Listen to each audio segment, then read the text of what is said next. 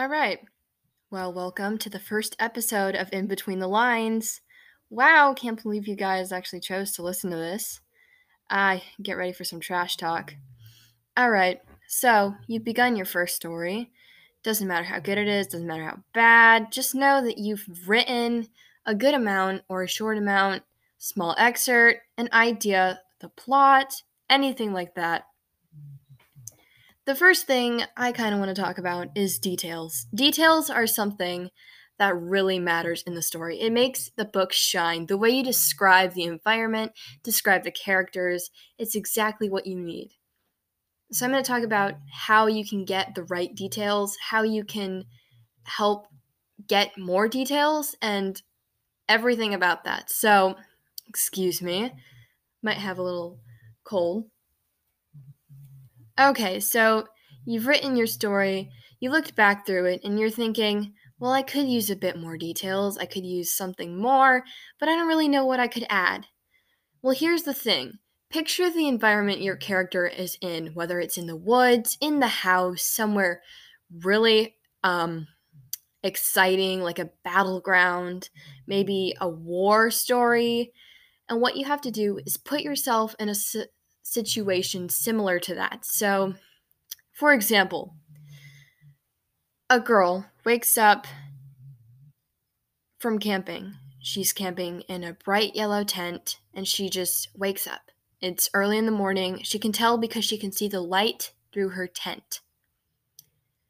Now, what I would add, and one of my personal lines would probably be the air felt like peppermint, because that is how I always felt when I would wake up it would feel like I like brushed my teeth and brushed my entire skin with just toothpaste because it would be so cold and it was like chilling and my hands would get all mottled. And I need you to imagine everything that you could be imagining right now. Imagine what's the climate, what's the season? Is it fall, winter, spring, summer? What is it? Was it raining? I mean, if it was raining, then obviously it would be moist. You know, the water droplets in the air clung to my skin. The the ground was damp and it squished between my toes. Something like that. You you need something very detailed. Let's just say that you do have a lot of good details. The only thing is you think you have too much. You think you have so much that it's just overused and it makes the story a bit clustered. Now, more details is often always better, but if you have a whole paragraph describing one thing, then you may need to figure out another route. Now, when you have so much details, I would think of taking away the minorities first, but keeping a little bit of them, just to let the reader know that you know those things are there and you are bringing them to attention. Now, if you are foreshadowing something, then you obviously need to keep those items in because if you bring up a pipe that was used as a weapon that wasn't there before, it's obviously going to cause some confusion. Unless the reader never questions that. And sometimes that happens. The reader's so blindly trusting of our writing that they just don't question. They don't ask questions, which is sometimes you want and sometimes you don't. I mean, it's always good to have questions asked and always good to have answers and everything about your story needs to be full and detailed and awesome. So, I would recommend if you have too much clustered information and if the carrot reader isn't asking enough questions, you should take away a bit of it, but also keep the good things in. You need to make sure that the reader knows that you are a detailed writer, but you are not so detailed that you would be describing a fly that's not even in the scene. Now, with scenes, action is something so, so important. The way you have to start your action is the key to making it interesting. You have to start with a good sentence and then you have to continue it with details and your plot points and everything that needs to be there for the reader to understand what's happening.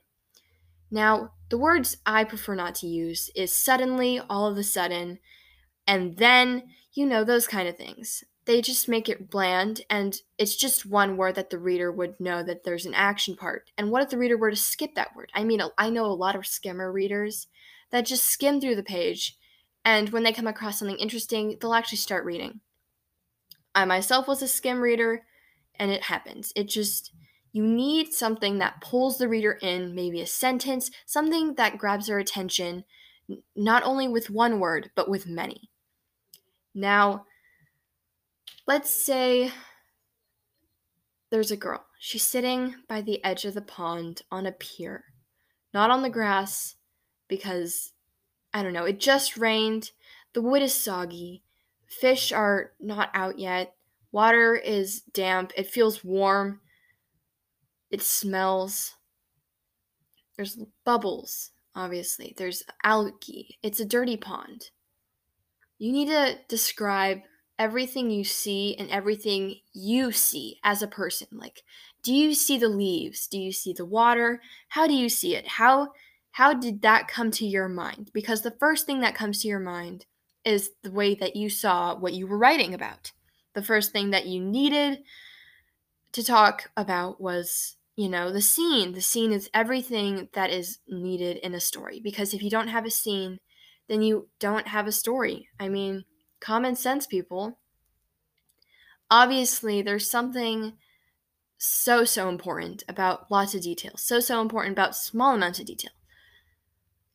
It's how you're writing the story that matters. If you are writing a part that needs to be described as lightly, um, not as detailed, because something is going to happen later in the plot and it's going to bring back flashbacks, or it's going to bring back something, or maybe the character that you were talking about in that scene was the bad guy and you need him to be clothed you need him to be dark and mysterious, and you need him to not be revealed, and you need nothing to be revealed in that scene.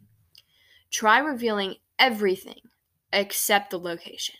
Reveal everything except the location, because if you reveal the location, then the readers will know because they've read the books, they've read your stories.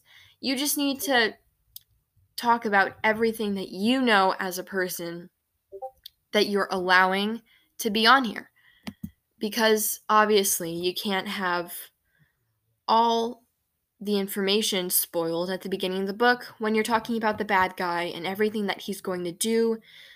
You know, you need to have some distance and space out everything. I mean, you can't have four chapters where there's just endless action. There's nothing that's not boring in there because it's just too much for the reader to handle, too much for the reader to think about. I mean, so much action is confusing. You forget things happen in a book if you read too much action. The best thing to go for is at least four to five main events in your story. Harry Potter had a lot of main events. It had, you know, second book, Chamber of Secrets. It had the Basilisk. It had Dobby the house elf. I mean, there was so much things, and I remember going back and watching that movie and thinking, "Oh yeah, that happened."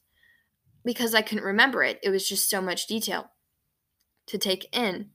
You just need to figure out how to space out your paragraphs, how to be really detailed, and how to properly write your story. Obviously, if you write for the pleasure of it, then I have no way to tell you how to write.